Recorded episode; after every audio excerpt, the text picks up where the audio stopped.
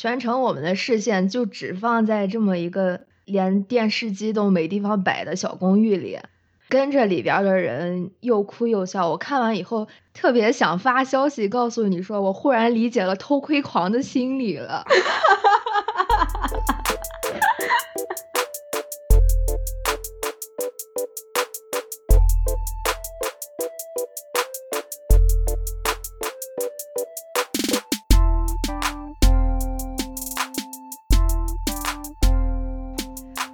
欢迎大家收听本期的《可以动摇》，我是汤丽，我是 Kiwi。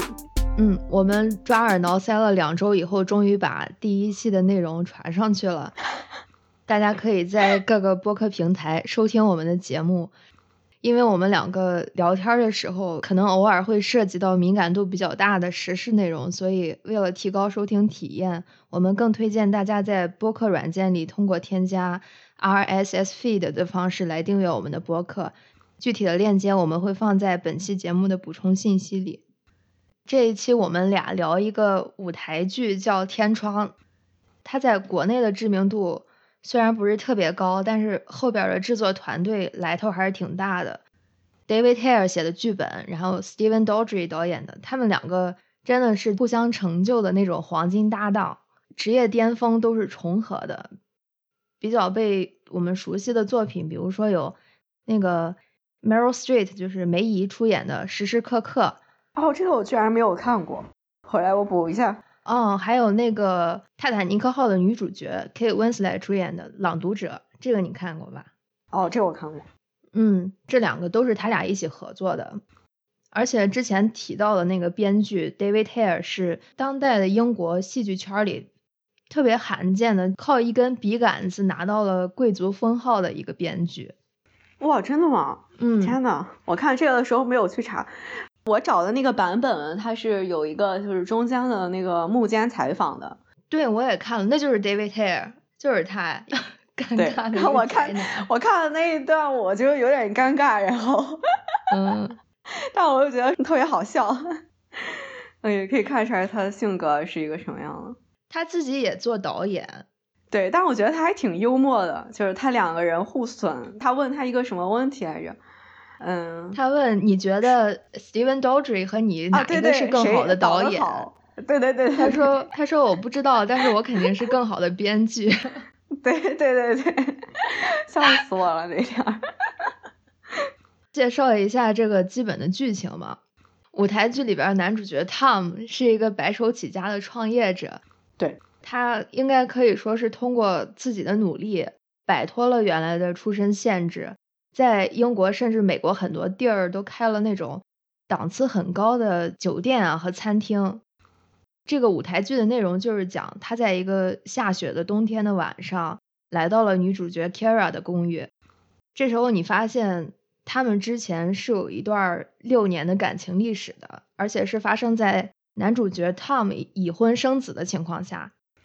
更有意思的是，男主角的儿子，甚至是他们全家人都曾经和女主角 Kara 的感情特别好，好到他的儿子在情感上非常依赖 Kara，在不知道怎么去处理父子关系的时候，会跑过来问女主角说：“我该怎么办？”然后再顺着剧情的发展，就发现原来女主角 Kara 在十八岁的时候来到伦敦找工作，第一天就认识了这家人。因为女主角又聪明能干又有亲和力，立刻就被男主角的妻子 Alice 赏识和重用，甚至某种程度上就变成了这个家庭的一份子。也是在这个期间，她和男主角产生了感情吧。嗯，Kara 曾经和 Tom 提过一个要求，就是我可以跟你在一起，但是你一定不要让你的妻子知道这件事儿。嗯，可是 Tom 却更希望和女主角能有。世人认可的那种婚姻关系，有一次他就有意的让自己妻子发现了 Kira 跟他之间的往来信件。嗯，女主角在知道这件事儿以后，立马拎起行李就离开了。在他离开的这三年里边，男主角的妻子被诊断出来患有癌症，过了一年之后就去世了。整部舞台剧就是男主和女主三年后的一个重聚。他们对所发生的事情好像各自都有自己的理解和解释，而且这三年来因为这两个人选择的道路不一样，他们比较背离的价值观好像也没有办法挤在这么小小的一个公寓里一样，两个人之间迸发出了那种非常高密度的精彩而且又戳人的对白。对，哦，还有男主的儿子也去在这三年后的这一个下雪天去找了女主，跟他爸前后脚，然后也有一些非常暖心的暖心的画面。你看完以后，对这个舞台剧的直接体验是什么样的？我觉得非常有张力。嗯，它和电影还是有区别，就是舞台剧，我感觉，嗯，戏剧性更强一些，然后演员的台词密集度更高一些。你第一遍去看会吸收不了，会消化不了，因为它的台词密集度太高了。你如果要全部跟下来，特别累。嗯，啊，然后第二遍再去慢慢消化，因为信息量很密集，然后台词的交锋，包括演员，就是演员的功底，感觉都非常震撼。啊，这个女演员是演盖茨比的，了不起的盖茨比的那个。对她演过好多片儿，她是从电影走向舞台剧的这么一个角色，然后男主角彪奈是从舞台剧走向电影的这么一个角色。对，女主角演过的电影，就比如说《成长教育》啊。伟大的盖茨比啊，什么的都挺有名的啊！对对对，我发现这个女主，我第一次看，我觉得哎脸熟。她还演过一个电影叫《妇女参政论者》。哦，这个没有看过。啊，对我的感觉就是，我的直接感受是，你去看这个舞台剧，可能两个小时的时间里边。会被一些大家都关注的话题，比如说亲密关系啊、社会阶级啊、价值观啊等等这些比较大的东西给打动。然后，因为男女主角的台词都特别辛辣嘛，演技更是那种飙出了天花板的那种。对。然后我带入我自己去听他们的对话，觉得心酸的同时，还忍不住觉得很搞笑，就最后。最后看女主角穿那个睡衣和家居袜，在下雪天做意大利面嘛，热气腾腾的又 烟雾缭绕的，我还觉得很饿，真的是一个特别沉浸式的体验。就是他不光想要你的脑袋，还想要你的情绪，最后还绑架你的胃。对我来说，这个作品实现的东西太多了，真的太好看了。我看有评论说，就是。真的，据说在现场的人闻到奶酪味儿啊，是会闻到奶酪味儿，还有他们呛洋葱啊什么的时候，第一排的人都会闻得到。哦，对，是真的在做饭的那种。嗯，好。我看完他以后就去刷一些 演员的采访啊，然后就刷到这个扮演女主的演员，他说，大部分情况下，戏剧排演的时候会花一周左右的时间坐下来讨论你的感受啊什么的。嗯。但是到 Steven Daldry 导演这个天窗的时候，一头扎进去，让他就开始切洋葱。然后之前他对做饭做菜一窍不通，现在起码可以做一个菜了。他的家人表示非常欣慰，笑死我了。然后又轮到这个 Bill Nye，就是扮演 Tom 的这个老戏骨，他说：“你想象一下自己在舞台上。”花两个小时的时间来炒一个意大利面酱，期间你还得背下来黑尔的一整部作品，并且在切胡萝卜和翻炒洋葱之间去找一个正确的时机去说台词。这时候一个正常人类的反应应该是不好意思，我从哪儿滚出去？对我当时也在想，哇，他们居然能就是把那些动作和台词。都进行的那么恰到好处，我感觉你就像我小时候背课文一样，我一定会忘词儿的。对啊，但是他们就是哦，切洋葱，然后切洋葱的同时，他还能想着怎么说，然后我就觉得哎，好厉害啊！就这里边有没有什么特别打动你的细节？哦，对，除呃除了那个，就是你刚刚说光着脚吗？这个细节让我感觉很难以忍受。我一看到他们光着脚，我就忍不住想：哎呦，地板好脏啊！我说有没有打动你的细节，没说有没有让你忍受不了的细节。没有，这是我第一遍整场，整场我都在担心他们的脚得多脏。啊，打动我的细节，嗯，我想一下啊，哎，挺，其实挺多细节的。哎，我我感觉最打动我的还是关于政治的讨论。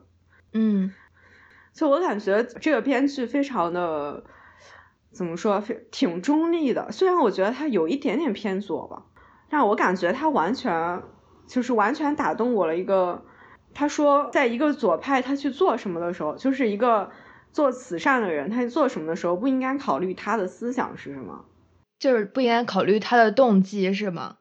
对，动机不重要，真正做什么才重要。我就在思考，就是我看完之后，我就在想，这个是对的吗？然后那照这样说的话，右翼他确实就像这些商人，如果动机不重要，他们是为了赚钱，这个动机不重要，那他们是不是真正的在创造一些工作岗位？然后我就在想，哎，这个东西有一种我无法找到一个均衡点的感觉，哦，这是打动我的点之一了，嗯。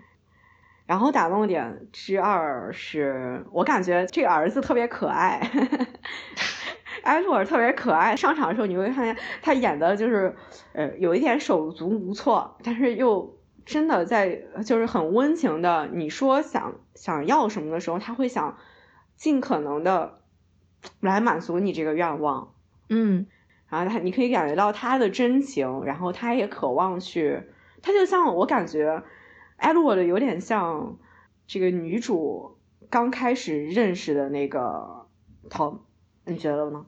哦，真的有可能。你没说的时候，我还没有意识到，因为后来女主会说：“我认识你的时候，你还理解这些东西，现在你已经不懂了。现在你已经不理解普通人的生活是什么样子了。”对，这就是我看第二遍的感受。我觉得艾洛的可能有可能是 Tom 的年轻版，是他喜欢的那个那个样子。然后，然后我感觉，哎，女主与此同时有一点伪善。女主哪里伪善？你就是我觉得她喜欢的是一个，嗯，我带有距离感去看你们，我用着道德优越感来去看你们，我对你们带有同情，带有怜悯。但我就是像那个男主说的，三分钟之后我就下车了。我知道我永远不属于这个地方，我知道我有能力在任何一个大学找到一个好的工作，我只是为了，就是我同情他们。他与此同时确实付出了精力，但是你说他这个难道不是带着道德优越感去可怜那些人呢？男主觉得让他们去工作是他们的尊严，比如说他那个司机，因为他的职业就是一个司机。然后让我自己中间也在思考，哎，我觉得也很难，我被撕裂了，我没有办法拿出自己的观点和立场。嗯，就关于这个东西啊。然后我刚才问了啥来着？忘了。啊，伪善，对周迅本迅，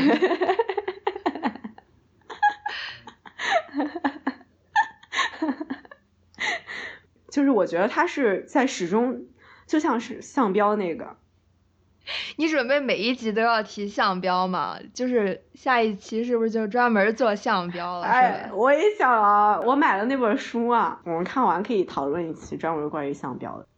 那你觉得项标没有伪善啊？也有，那为什么伪善你接受不了？就是这种你所谓的伪善，没有把自己全部的精力都付在上面，这就叫伪善是吗？哦，不，他是有一种距离感在看这些东西的，这一点的伪善我并不反对。嗯，我反对的是他觉得瞒着爱丽丝，他的良心就嗯没有愧了，这点让我，嗯，这个一会儿我们我们再说。对男女主角来说，忠诚到底意味着什么？对，忠诚是什么？我觉得我是更能理解 Kara 的点，就不管是他的政治观点，还是还是说他的那个忠诚的观点。哦，我可能不太行。咱们先说细节的问题，它里面有很多非常小的细节，那种舞台的魅力，有些地方是电影比不了的。对，全程我们的视线就只放在这么一个。连电视机都没地方摆的小公寓里，跟着里边的人又哭又笑。我看完以后特别想发消息告诉你说，我忽然理解了偷窥狂的心理。就是就是说那个开场吧，剧院的 house light 一按下去，你就看到这是一个比较寒酸的公寓嘛，沙发都是单人的，墙上也有涂鸦啊什么的，然后你立刻就知道这是一个。单身公寓，嗯，对面的一家一家的灯亮起来又暗下去，下边街上还有小屁孩放学以后嬉笑打闹的声音。这时候女主角走进来，特别有目的性的把买来的菜啊、牛奶啊摆在该摆的地方，又特别利落的去浴室给浴缸放水、去换衣服，这个生活气息一下子就充满整个公寓。对对对，给我的感觉特别特别好。还有一个细节是，他们两个聊起来之前在一起的糗事的时候，两个人一个奔三，一个奔五，都笑得满脸褶子，暂时就忘记他们争执的是什么了吗？男主角这时候就用手指头悄悄的去碰女主拿红酒杯的手，女主角在抽开手转移话题之前是犹豫了这么一下子的，就这么两个人又被共同的美好的回忆给绑在一起，又被对方身上那种不能相容的东西给割裂和伤害吧。可能一秒钟之前两个人还为了占据。争执的更高点，对自己的认知充满坚持，但是这一会儿在导演的那个镜头语言下，他们两个我觉得都特别脆弱。对，哎，我看完这个我都不知道爱情到底是什么了。我当时想，为什么这两个人就不能在一起呢？真烦人。假如说就是把把他们两个。人身上的个人魅力和思想碰撞的张力这些东西都给他剥掉，就单单去考虑发生了什么，这其实是一个好像比较让人不齿的渣男与小三儿的故事，至少在当代中国婚恋语境下是这个样子的。可是我老有一种感觉，就是作为局外人给别人的感情和生活贴标签是一个比较奇怪的事情。我会有这么一种偏见吧，就是。一段感情里边，什么是忠诚，需要的是两个局内人的一致。至于说普世观点的忠诚是什么，反而不那么重要。就比如说，有一次我和我之前的同事出去聚餐嘛，嗯，然后有一个人就抛出来一个问题，说。你们觉得做到什么程度算是出轨？结果一桌子上什么答案都有，还有一些我听起来就觉得很奇怪的，比如说超过晚上十点钟还回复异性的微信啊什么的。What？对，还有人认为看黄片也是出轨。我那时候就想，你提前讲清楚，这个可太重要了。对对，我的天爷呀！真的假的？这是你这同事多大了？这个说看黄片出轨？真的真的。哎，是，我觉得我非常我非常赞同，这是由当事人来决定的。但是还有一个当事人似乎忘了考虑，就是 Alice 这个男主的 Tom 的原配。是的，是的。他怎么想？是的，我觉得这个舞台里面的三个人，Alice 没有出现嘛，就先说这两个人对什么是忠诚，好像也有完全不一样的看法。对他们的观点里，你你觉得你更能理解谁的？我更能理解 Tom 的。为什么呢？因为对我看来，就如果我站在 Alice 的角度的话，嗯，痛苦的真实和虚假的幸福让我选，我会选痛苦的真实。这样的话，我会想要说。我从这个事情我知道了真相，我可以不原谅你们，但我可以脱离出去了。我没有必要被虚假的真相骗着。嗯，我一边就是好朋友，一边是丈夫，然后他们两个在一块儿了，但是我自己不知道。那与其这样，我不如让他们两个就在一块儿好了。我可以就是用时间来消化这些痛苦的东西，我可以去追求关于自己真正的幸福。我愿意承受这份痛苦。但是这个 Kara 显然不这么想。你认为就是男主角在和 Kara 产生感情之前，和他老婆还是有感情的，是吗？我觉得不太有了。我我甚至怀疑他和他老婆真正的感情，因为因为整剧并没有给到太多的细节，他就是唯一的呃跟 Alice 相识的细节就是就是那个买玫瑰花嘛。嗯，每天买。他说他是看杂志上嘛，把他的照片剪下来，然后给他每天都买玫瑰花，然后买了一个月。然后他说我不是商品，You can't buy me。嗯，对，但是我仍然觉得，嗯，好像似乎对他们来说他是商品。然后我就怀疑，哦，那是不是他们两个没有真正上灵魂的交流？就是也可能，呃，也可能因为编剧没有给到太多细节，所以这一点我就是有点疑惑了。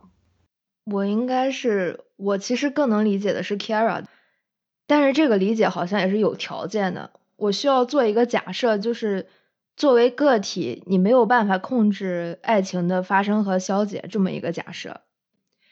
男女主角这两个人的行为挑战了的东西，就是 Tom 和他妻子的婚姻嘛。也就是说，他们两个逻辑是：我在十字路口了，一边是爱情，一边是没有爱的婚姻。这个时候，他们两个选择在一起，就是一致同意彼此都是会在婚姻制度和爱情之间选择爱情的人。但是转眼汤姆又想把婚姻制度推销给 Kara，我就想，我就满脸问号。我想说，为什么呀？你明明知道你的上一段婚姻它失败了，而且失败的婚姻就是你觉得在爱情发生的时候你控制不了。你也用行动证明了，真正发生这种事情的时候，你是会抛弃婚姻的人。你还把它套在下一个关系上，它又能保证什么？能带来什么呢？哦，相比之下，在同样的这个假设之下，Kara 的逻辑反而好像是更能自洽的。他回忆起当初为什么选择和 Tom 在一起，他说：“你是我爱上的人，但是你碰巧又是个有妻子的男人。”但是我对你只有一个要求，就是不要让你的妻子知道。假如说他知道了，我们就没办法继续了。你从他的各种行为，包括职业的选择上，都能看出来，他是一个特别为别人考虑的人。当他和 Tom 的关系没有任何人知道的时候，这段关系带来的东西可能只有快乐。他会把这个感情描绘成世界上最纯粹的东西，多维持一秒钟都是上天的恩赐。但是当 Tom 有意让妻子发现这个事情的时候，天平的一边就忽然多了一个受害者。哦，离开之后，他每一天都在想自己对 Tom 和 Alice 可能造成的伤害，而且他觉得背负着这种愧疚的历史，他们也是没办法重新开始的。但是 Tom 中间说，就是呃呃，他提过一嘴啊，说 Kara，呃，You want a family, I give you a family。Kara 说过他自己想要一个家庭。我理解这句话的意思是，因为 Kira 他的爸爸是一个就是比较左派的人，他会办一些你像慈善机构啊或者什么，把自己所有的钱都捐进去，然后为别人付出，所以他对原来的家庭的照顾，可能就是对他妈妈或者说他女儿照顾就不够。嗯哼，所以这个女女孩从小就是缺失一个家庭的这么一个状态，所以说他会跟男主角说：“我想要一个家庭。”哦，他其实，在认识男主角的状态下是十八岁嘛，一张白纸，什么都没有，逃离出来了他原来的家庭，然后来到伦敦找工作。这时候他遇到了一个 Tom 这么一个，其实就是父亲的角色，我觉得有一点点像，带他走入一个新的世界。哦，后来这个女孩离开他三年之后，形成了自己的价值观，有了自己的工作以后，才慢慢的形成了另外的对生活的追求吧。所以他们才会有价值观上的冲突。哦，I see。但是我我我还是我就是 don't understand 他为什么觉得 Alice 不知道真相就没有伤害到 Alice。可能我站了上帝视角，我站一个上帝视角的话，我会觉得 Alice 她被瞒着一件事，她会而且是被自己的好朋友和丈夫瞒着。我觉得这样的话，她不会幸福。嗯。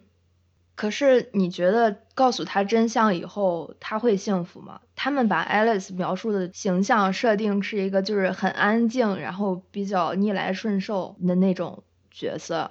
她假如说知道自己的丈夫出轨了，她会幸福吗？OK，呃，你说完之后，我可以稍微理解一下 Carol 的想法，就是说这个纯粹的爱情是什么？哎，是这么说来就是。可能说，Tom 是一个更世俗的、更被世俗枷锁所束缚的一个人，但 Carol 不是，Carol 有自己的一套标准。我觉得 Tom 好像在就是盲目的追求，他和 Alice 的那个感情消失以后，他就又对 Kara 产生了感情嘛。他的想法就是，那我撇掉这一段婚姻，我重新开始一段婚姻，哪怕我知道这个婚姻制度可能。守护不了什么，也保证不了什么。嗯哼，但仍然，我觉得，哎，我也不知道。我觉得坦诚可能太重要了。那从 Kira 的观点上，Tom 又是没有坦诚啊，他是欺骗了 Kira，说我是把信件忘在了厨房，实际上他是违背了他们两个之间的约定，把这个信件故意给他老婆看的，不是吗？嗯，对。但是这一点可能也就是说，对于他来讲，有一些东西是需要坦诚的。哎，两个人都是自私的，我这点应该没有什么争议吧？嗯，我觉得 Kara 和 Tom 都挺自私的。可能 Kara 更在意的是两个人之间的我们约定的东西，然后 Tom 更在意的是要在世俗观点上达到这么一个对婚姻的连接。对，哎，我觉得 Kara 这个，哎，这个观点真的太有意思了。嗯，他就是这个纯粹的爱情到底，我第一遍看的时候完全根本没有理解他的这个我也逻辑，是爱情是什么。哦，我不是给你发了，后来把他的台词抄下来，我才大概 猜出来是这么个意思。嗯，我看第二遍的时候还是没有特别理解。讲道理，这个 Kara 让我感觉，哎，我觉得他自己心里其实有过不去的地方，他也知道这个东西是不好的。我也觉得有过不去的地方，就是为什么说要是在假设的情况下才能理解他的行为呢？就是假设你爱情的产生是人控制不了的，嗯，他十八岁的时候出现在这个家庭旁边，在控制不了的情况下和男主产生了感情的纠葛。这个时候，男主是有一段没有爱情的婚姻的。假如说他们两个在一起，不被任何人知道的话，那他们两个就是能给对方带来快乐啊，对吧？而且这个快乐是和任何外界的认可、祝福是没有关系的，纯粹是他们两个在一起带来的快乐。他认为这个东西很纯粹，我觉得是有一点儿，既然它已经发生了，而且目前来说没有受害者的话，嗯，就是一个比较纯粹的状态吧。但是，一旦 Alice 知道了他和 Alice 的关系又这么好，肯定忍受不了这么一个结果吧，就直接拿着行李就走了。哎，但我仍然觉得现在的可能更普世的价值观是，针对于所有人，他们都宁愿知道残酷的真相，而非虚假的幸福。假如说我是 Alice 的话，或者你是 Alice 的话，可能是会这么想。但是，因为这个剧里对他的对这个 Tom 的妻子的描述不是很清晰，而且他也没有出现，所以没法去猜。对他出现的那个点，让我觉得特别。这个 Tom 大多数提到的 Alice 提到的都是那个天窗，是的，我给他花了大价钱修了那个房子。对啊，他和妻子的关系到最后，我觉得是一个非常病态的关系。他们两个之间其实是没有爱情的，可能有习惯。然后这个男主角在女主离开之后，又陷入了一个比较混乱的状态。然后他的妻子这时候又被确诊了，他更不可能离开。嗯哼，但是他又想获得他妻子的某种程度上的宽恕或者是原谅吧。然后他获得这个宽恕的方式就是我去花钱，给你建一个特别漂亮的房子，让你在里边儿享受你这最后一年时间。我给你做出了这个举动了以后，你必须要原谅我。你要不原谅我，就是你不够善解人意。这点是对对对，我可以感觉到从他的对话中，嗯这个 Tom 是一个，嗯，怎么说呢？我觉得是一个有点大男子主义的人，他不太考虑别人真正想要的是什么，嗯，就是他用自己的价值观在 judge。是呀，他最后最后几句台词嘛，就是说我我为什么来到你的公寓找你呢，Kara？就是因为我想在你身上重新找回当年十八岁的那个少女，走在国王大道上，嗯然后她身上有无限的潜力。我觉得她的隐性台词就是：你为什么现在有了这么多和原来不一样的想法啊？嗯我对你失去了控制了。原来你是一张白纸，然后什么东西都是我带给你的。嗯，我想找回一点这个感觉来而已。我以为他欣赏的是他的那个潜力。嗯，他对他潜力的欣赏好像也是有条件的。你记不记得男主角跟他说一句话说，为什么你明明有一个一等的学位，假如你想的话，你可以在任何一个大学里做教师，但是你却要花时间浪费生命教这些低等的孩子。然后这时候女主角说，我没有浪费我的天赋，我只是在用一个你不认可的方式。哎，是，他们两个的价值观已经完全的不一样了，嗯，就是没有办法磨合了。这个男主角可能更希望的是女主角走他铺好的路，然后通过这个方式来肯定自己。但是如果说这个男主他不是这么的积极向上，就是说，哎，我觉得女主爱上他的理由，女主爱上他的理由是他作为一个在底层的人民，却拼命的想要跳出去这么一个行为。因为他认识他的时候还刚开了可能几家餐馆，嗯，还没有现在这么成功，还没有上市。然后女主爱上他了，因为他处在一个正在想要跳跃的这么一个阶段，他拼命的想要逃出去。女主角当时第一次见到男主角的时候，Tom 和 Alice 的女儿刚好就是出了一个车祸嘛，好像是。当时 Alice 就通过观察这个 Kara，就立刻把餐馆托付给他，让他自己那在那一晚上去管理整个餐厅。当时女主角描述了一面，就是餐厅打烊以后，她还要等在原地去去等他们夫妻两个回来。那个时候他说：“我自己煮了一杯咖啡，点了一根烟，然后看着这么大一个餐厅，静静的，什么都没有，就只有我一个人。然后当时他找到了一种内心的平静。我觉得她这个是。”女主角她的原生家庭是什么都没有的，然后这个女主角忽然来到伦敦，进了一个高档的意大利餐厅，忽然这个餐厅都归她管了，然后她点根烟坐在那儿，就好像进入了另一个世界一样。她不是说了吗？从那一刻开始，我所做的一切都是为了留在这个房子里。对，但是他最终又变成了一个像他老爸的人。对的，对的，最终他又变回去了。Ironic，嗯。非常的讽刺，哎，他们两个分开了，你觉得真正的根本原因到底是什么？是他们两个的价值观不一样吗？价值观不一样的人就真的不能在一起吗？他们不能够和解的原因好像不止一两个。这个作品真的是我见过的吵架戏份最精彩的一个了，比咱俩吵起来都过瘾。他俩真的是大写的那种势均力敌，几乎在每个问题上都有分歧，包括是什么阶级政治啊、性别意识、啊金钱道德啊什么的都有分歧，都有分歧，也不知道这两个人怎么爱上了。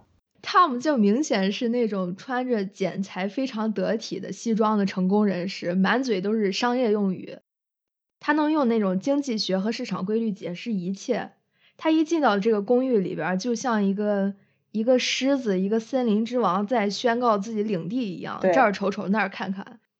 有一个细节是他去那个他去浴室洗了把脸，然后特别嫌弃的用一 个揉成了一团的毛巾去擦了擦，最后没忍住还脚对着脚给他叠的整整齐齐的，你记得吗？记得，那点笑死我了。嗯，然后 Kira 在炒意面酱的时候，让他帮忙去擦奶酪嘛。然后他很嫌弃的用两根手指头拎着那个保鲜膜说：“你管这个叫奶酪吗？这东西我喂猫，猫都不吃。”对，就是他非常的嫌弃他。对他还要在一边叨叨说：“你应该先把辣椒放进去炝个锅什么的。”我感觉他一直在质疑 Kira 的生活，就把屋子里所有能吐槽的东西都吐槽了一遍。虽然很搞笑，但是没说出来的话，可能是你现在选择的生活，在我看来不值得过。你跟我在一起才会快乐，有一个正常的生活。是，哎，但是有一点我不明白啊，他既然说这个奶酪它有问题啊什么的，暖气有问题啊，他为什么不说就是真的去帮他弄了？他一直在说，我有一个搞中央供暖的朋友，要不要让他来帮你弄一下？或者我有一个奶酪供应商，要不要让他每天给你送奶酪？这时候女主的回应是：我很希望暖和，我很希望有好吃的奶酪，但是我也不希望被人胁迫或者威胁吧。他的意思就是，我不希望你用这些物质的东西来换回来我对你的感情是什么样的。哦，但是就是这个男主的儿子不是，就他说想要早餐，他就给他带来了。对，但是这个性质是不一样的。男主的意思是，我不想看你过得这么差，因为你只有跟我在一起，才能过上好的生活，这才是一个正常人的生活。哦，他的逻辑是这样的。但男主的儿子的意识是，我知道你想吃一顿丰盛的早餐，我就给你带来早餐。这个后边我是不隐含任何评论或者是要挟的。哦，明白了。你知道我看到 Tom 就是在屋里挑这挑那，我想到什么吗？想到啥？我刚毕业那会儿租了一个很便宜的阁楼住嘛，你当时也去过，知道什么条件儿？啊，我去过。然后因为是阁楼嘛，所以肯定有地方抬不起头来，也没有床，我就扔了一个床垫在那。啊，对对对。后来有一次我妈来看我，她的行为就和 Tom 一模一样，笑死，各种嫌弃，哦，好多她觉得有问题的地方，当时我根本就没觉得有什么。后来我就跟她说：“我说，我说妈，你不能拿你工作了二十年以后的物质要求跟我。”一个拿三千块钱工资的实习生对比，对吧？假如说我觉得没问题，你为什么一定要把你的需求强加过来啊？笑死了！但是我去的时候，你那个阁楼已经那个啥了，我觉得没有问题。你觉得没有问题，我妈觉得有问题。我跟她说完以后，她还是一直叨叨我。天宇，我应该早几年看天窗，然后把 Kira 的台词全都抄下来照着念。笑死我！Kira 选择的生活真的很特别，我不知道该叫他利他主义还是太理想化，因为他确实有一个很硬的学位，而且老爸还是律师，结果他却选了一个就是在环境很困难的学校里面做教师。这个学校里边百分之四十的学生是移民，百分之五十连三餐的温饱都没法保证，需要依赖学校给他们提供。嗯，而且学校里面还会有像抢劫啊、霸凌啊这种事情发生。但是你你不会想，那你不会想说，Kara 他现在做的一切是为了赎一个内疚、赎罪吗？就是 Tom 就一直在质疑他嘛，说他是在逃避或者是赎罪，觉得他活得又落魄又压抑。但是我觉得他的那段反击真的是太漂亮了。他说：“我不需要开心。”开心对我来说没那么重要，我帮这些孩子只是因为他们需要帮助，我也在用我的天赋，但是用的方式你不认可。每个人不都在质疑他为什么这么做？一定是因为太空虚，或者因为他生活里没有男人，有了男人就不需要做这些。哎，但是我总觉得他仍然他内心有一部分是为了赎罪，就是他想要逃避。我觉得，哎，我可能更站 Tom 了，我整场下来都更站 Tom。他想要逃避自己过去的生活，然后他想寻找一个让自己觉得比较忙碌，嗯，又有就让他感觉到有价值感的生活。然后以就是他不用去想以前那些事儿，他可以慢慢脱离出来。嗯，呃，这也就是为什么他反击说这些人做好事，你不要问他们的目的。也就是说，间接的承认了他的目的可能是 Tom 说的那样，有可能的，对的。虽然现在的社会规则更偏向 Tom 这边，但是要是从我的个人体验出发，回顾我自己每一次人生发生变化的时候，好像都跟就别人的善意有关系。我的成长过程中也遇到过像 Kara 这样的老师，就是会在下课以后会把我叫到办公室去，给我塞一堆书，也会给我讲一些凭我自己的环境接触不到的东西。我就是这些圣母病的受益者。嗯，所以我很难客观去评价他到底是不是一个乌托邦的理想化了的价值观。哦，我不知道，我总体来讲，我可能是个女的，我就对女性更有，就是更扎实，你知道吧？我感觉啊，那你是厌恶自己了？哎哎，我总是更容易代入女性，我知道我自己有什么缺点，嗯，我知道我自己内心的一切的呃心理活动，这样的话我就更容易。对女性产生一些 judgment，我知道这样不好了。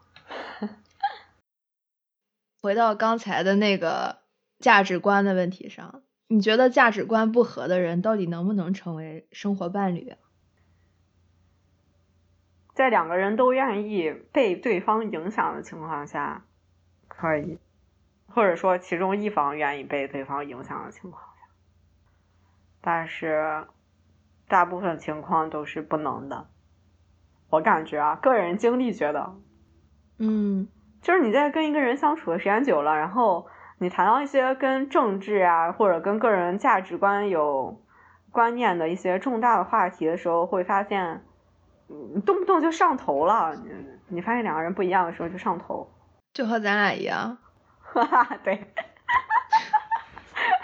咱俩没有那么激烈的争吵了，还好还好。对，动不动就上头，然后就开始吵。嗯，作为朋友是可以的，我觉得作为朋友，我们都可以忍耐度肯定是更高的。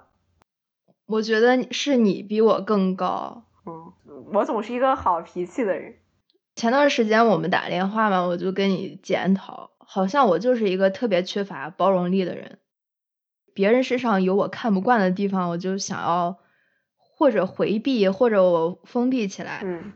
不管是朋友关系还是亲密关系里边，我好像都是经常是那个被包容的人。我说的这个包容，不是面儿上的包容啊，不是我暂时忍了，我不说话。嗯，那个在比较浅的社交关系里，我是能做到的。但是，假如说是这个价值的冲突发生在离我越近的地方，比如说家人啊、朋友啊，我好像就越难允许对立的价值观和我共存。对。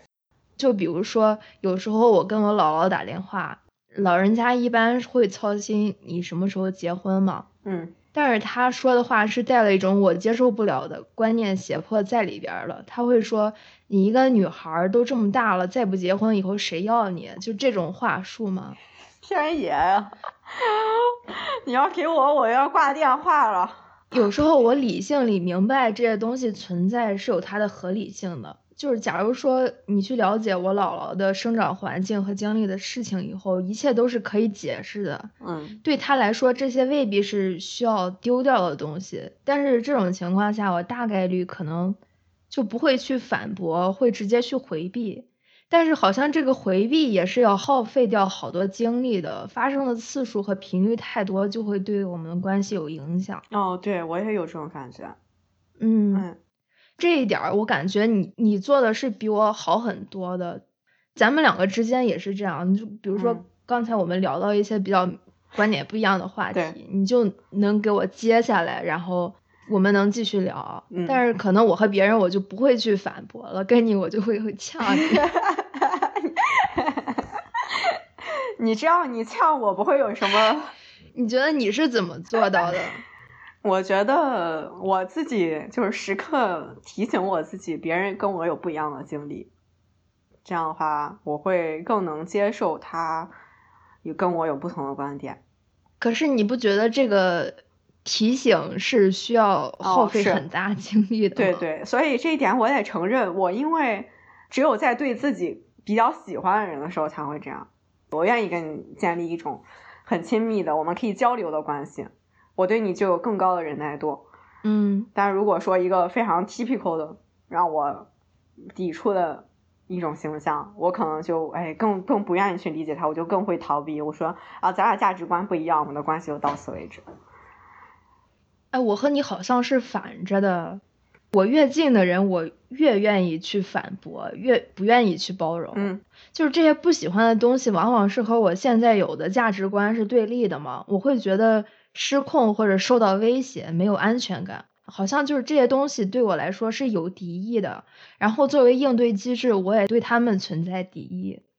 我是说，就是我们两个你来我往的这种交流的过程，就像这个剧里边男女主角的交流的过程，我觉得有时候他在潜移默化之中是改变了对方的一些东西的。就在你表达出来的这个过程中，你可能在潜移默化之中能影响到他。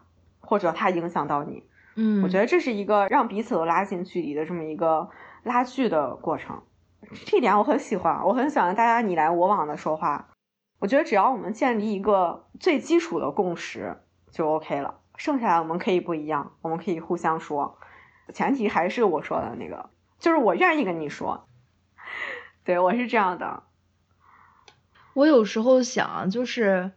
会不会我很难包容别人的本质，其实是没办法包容我自己。对我自己的认同就是有条件的认同，就是有时候我会潜意识里认为，只有做得到 X Y Z，我才是一个过得去的人。要是做不到，我就是在浪费生命。所以一直在加固我自己已有的这个价值体系。假如说别人的行为冲击到了我的价值体系，就好像我这个人本身受到了威胁和否定一样。对对对，啊，我明白了。所以包容，包容对我来说有时候等于消耗我自己的价值观或者消耗我本身。哦，但是你看，就像我们这个播客节目啊，这个播客的名字你想的可以动摇，我就是那个可以动摇的。我也希望我是可以动摇的。对，我觉得我就是我可能比较 open，我整个思想的体系可能比较 open 一些。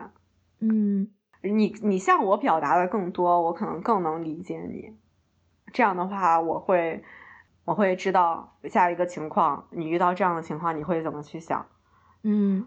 这样我我就我更能理解你的前提，呃，就是你得向我表达，我能把我的思想体系更完整的画出来。我觉得每一次冲击对我来讲都是一个更完善的过程。嗯，可能你还需要喝更多的啤酒，才能说更多的话，才不会一直是被动接受我的。下次喝两瓶。今天一瓶我已经喝完了，没了，家里没有库存了。对，我觉得是你每一次冲击都是把弱点强化。我对我来讲是，朋友关系里面，你真的是能改变我想法的人。我有时候跟你吵着吵着，我也很生气，我是对我自己生气。就是为什么那个观点我没早想到呢？我要早想到，我就不这么说。我 笑死了。哦，我都没有意识到，你当时咋不说呢？你给我一点成就感呀！不可能的，哎，可能有的时候我还缺少一个你的我的的界限，所以才更难包容。你有你的看法，这是你的东西，然后我还是我。嗯，我对越近的关系里边，或者越频繁发生的事儿，就越难构建这么一个缓冲。可能这也是一个比较重要的自我保护能力吧，相当于一个过滤层。没有这个过滤的过程，就很容易被别人的观念左右到我的情绪。我明白了，但是，哎，关于我是什么这个东西，你有一次，你记不记得有一次你跟我说，你意识到非常重要的每一个我最重要的环节是跟别人的关系。是的，是的，这也是我自我身份认同的一大部分。对对对，所以我很在乎我和别人的那种。交流比较深刻的关系，对，所以我也会更挑剔，这个就是一个死循环。发现，对，这就是我觉得我脑子里画的一个图啊。你对自己定义的我是一个圆圈儿，然后外面很多线，然后这个线连的是你你跟每一个周边的亲近人的远的人的关系。中间这个圆圈儿，这个我不管是谁放到这儿，都是这个我。你明白我的意思吗？嗯。所以这个东西对你来讲分外的重要，因为对你来讲，别人的关系这个东西塑造了你是什么。对我最近也在想，我的我到底是什么？我应该是周围的关系来塑造的。我我真正自己的思想到底有多少？我也在想这个问题。可能对于我来讲，我是一个更大范围的东西，就是我是一个大圈儿。然后，所有跟我有亲近关系的人，在在我这个大圈里边，他每一次对我来讲的冲击，都是我自己的自我演化。嗯，所以我可能更能去接受这个东西，这是我自己最近的想法啊，不保证啥时候会变。可以动摇，对，可以动摇。自从你对我说完那个关系很重要的时候，我在思考，我在想我这个图到底是啥呀？啊，我们又跑题了。啊啊，对哦，要说结束语是吧？嗯，总之来讲，我们就非常推荐天幕这个你把人家的名字说对好吗？天幕吗？不是吗？天窗？天窗。我为什么有你这么一个朋友？我的价值观又受到了冲击。天爷呀！Skylight 是不是英文名字？对，哦，总之来讲，我们就非常推荐这个 Skylight。嗯，哦，然后，嗯，我们两个在此也有非常多的讨论和非常多的感想。我们相信每一个听众听完之后都会有各自不同的体验。好，我们可以动摇第二期到此结束，鼓掌。